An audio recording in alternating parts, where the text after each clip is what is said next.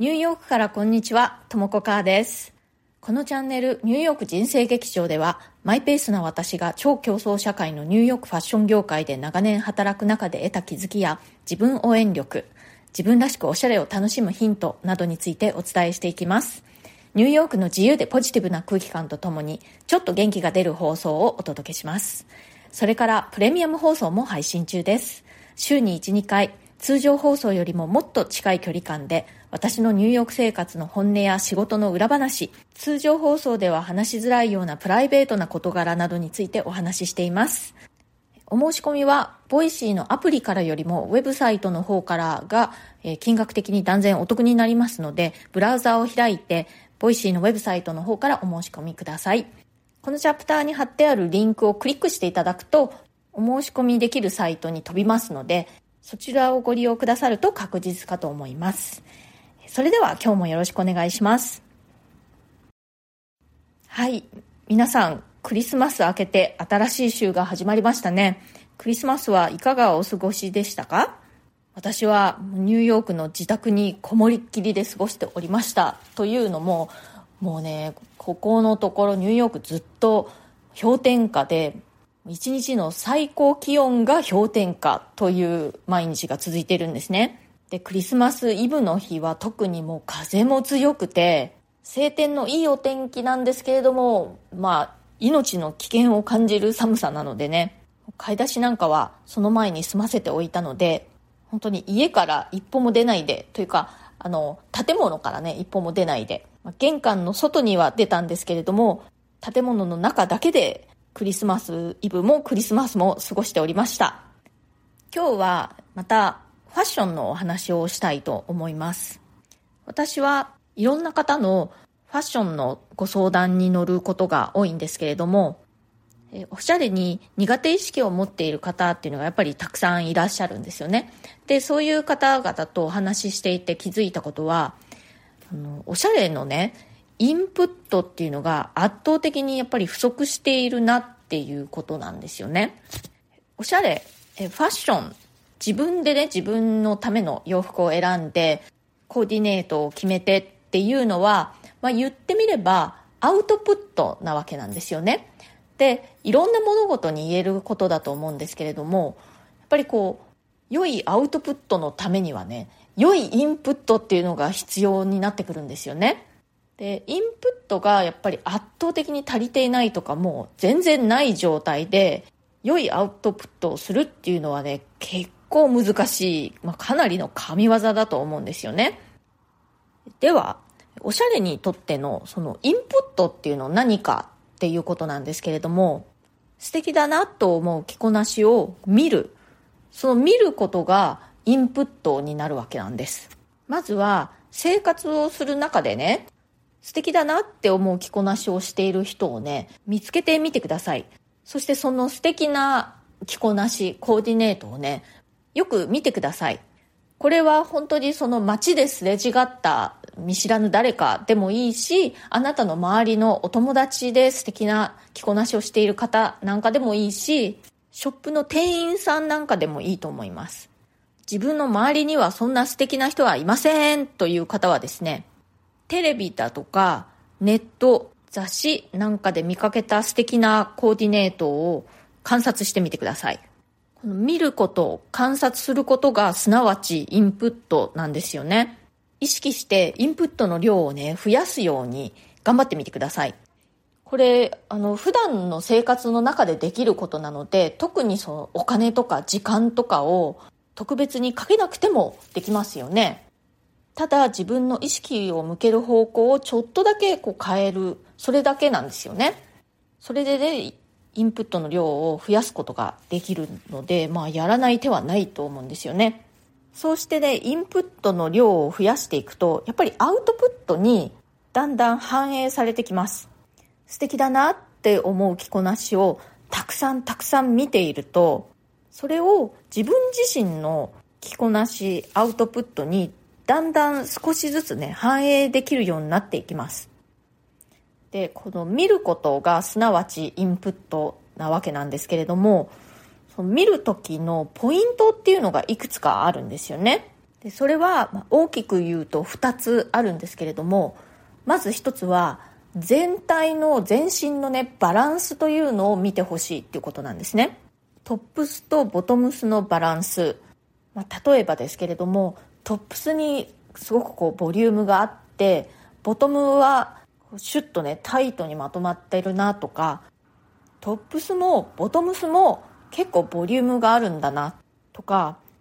ウエストの位置はどうかなとか、ウエストをマークしているのかマークしていないのか、そういうところを見てほしいんですね。あともう一つ、その全身のバランスということで大事なのは、ボトムスと靴下とか、そう足元のボリューム感のバランスですね。そこもすごく重要なポイントです。そして、見るべきポイントその2はですね、今度は逆に細部のディテール、そのアイテムごとの細部のディテールというところに注目してみてほしいんですね。例えばシャツだったら襟の大きさどうなのか、襟がちっちゃいのか結構大きい襟なのか、袖の長さはどうなのか、肩はジャストサイズなのか、それともこうドロップショルダーみたいになっているのか、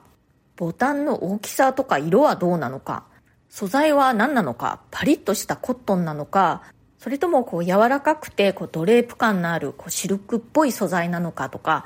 そういう細かいところを見てほしいんですね。で、そういうところをね注目して見るようになると、だんだんねこう自分の目が鍛えられてくるんですね。そうするとこう似たようなものでも違いというのが分かるようになってきます。そうするといざ自分がお買い物するときにね、商品がたくさんある中から選ぶのが上手になってきます。で、この見るというインプットなんですけれども、さっきも言いましたように日々の生活の中で自然に取り入れることができるので、余分な時間とかお金とかもかからないので本当におすすめです。で、このインプットですね、やっぱり少し時間がかかることなので、その今日インプットして明日はもうアウトプットが上手になるかっていうと、そういうふうにオーバーナイトでね短期間での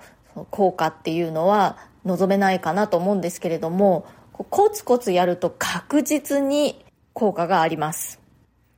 で、このインプットのやり方なんですけれども、私が作った無料動画セミナーっていうのがありまして、その中でもうちょっと詳しく説明しています。この無料動画セミナーなんですけれども、全8回のシリーズになってて、1回1回はね、10分そこらの、そんなに長くない動画なので、1日1つずつ見ていただくと8日で全部見終わることができるという感じになっています。完全に無料でお配りしているので、ご興味のある方はぜひ私のウェブサイトの方からご請求ください。私のウェブサイトはですね、www.myhappystyle.com です。お申し込みのページのリンクを貼っておきますので、そちらからお申し込みください。これ無料動画を請求したからってね、後から何か売りつけられるとかそういうことは一切ないので、安心してご請求ください。この年末年始にこの動画セミナー見ていただいて、新たにおしゃれインプットの習慣っていうのをこう始めてみるっていうのもいいんじゃないでしょうか。はい、いただいたコメントをご紹介したいと思います。これはですね、今年の11月8日の放送でした。コロナ禍で私が発見した簡単だけど効果大のメンタルケア法という放送ですね。これは私がポジティブな感情が浮かんだ時にね、独り言でいいので実際に声に出してその感情を口にすると、なんか綺麗とか可愛いとか美味しいとか気持ちいいとか、そういうことを言うと、その良い感情というのが少しちょっとこう長く定着するという感じがしていいよという、そんなようなお話をしたんですけれども、その放送にコメントいただいております。てんてんプラス81おもてなし頑張れさん、感情を口に出してみるのいいですね。インスタ等で簡単に共有できるようになりましたが、文字と声は違いますよね、ということで、てんてんさんコメントありがとうございます。そう、インスタとかでね、自分が綺麗だなって思ったことなんかをシェアするっていうのもすごくいいと思うんですけれども、独り言って何がいいってもう本当に手軽、インスタはインスタでね、もっとたくさんの人に見てもらえるっていう利点とかあると思うんですけれども、独り言は本当にもう超お手軽、誰にも届かないですけれどもね、自分だけに届くっていうか、自分だけに効果があるという感じなんですけれども、インスタにポストしたりするよりももうずっと手軽なので、その点はなかなかいいですよ。はい、今日はもっとおしゃれになりたいなって思っている方や、おしゃれが苦手だなって思っている方におすすめのアクション、それはおしゃれのインプットを増やすということです。具体的には、素敵だなと思う着こなしをたくさん見るということです。たくさん見て観察して、そうやってインプットを増やすと、それが自分のアウトプット、すなわち自分自身の着こなしに反映されてくるというお話をしました。今日の放送が気に入ってくださったら、チャンネルのフォローや SNS でのシェアなどもしてくださるととっても嬉しいです。いつもね、Twitter などでシェアしてくださる皆さん、本当にありがとうございます。それからご質問やリクエスト、ご相談、ご感想、コメントなどお待ちしております。はい、そして今日はクリスマスラッキーデー、日本はもう26日になっちゃいましたけれども、ニューヨークはね、まだ25日、クリスマスの当日ですので、クリスマスラッキーデー出ました。おめでとうございます。クリスマスにラッキーデー、なんか私も嬉しいですね。私のこの放送では、私の飼ってる猫図の声が入ってた日は、ラッキーデーということになっております。今日初めて私の放送を聞いてくださった皆さん、最初からラッキーデー、もう超ラッキーですね。これからも続けて聞いていただけると嬉しいです。今日も最後まで聞いてくださってありがとうございました。それではまた次回、ともこかーでした。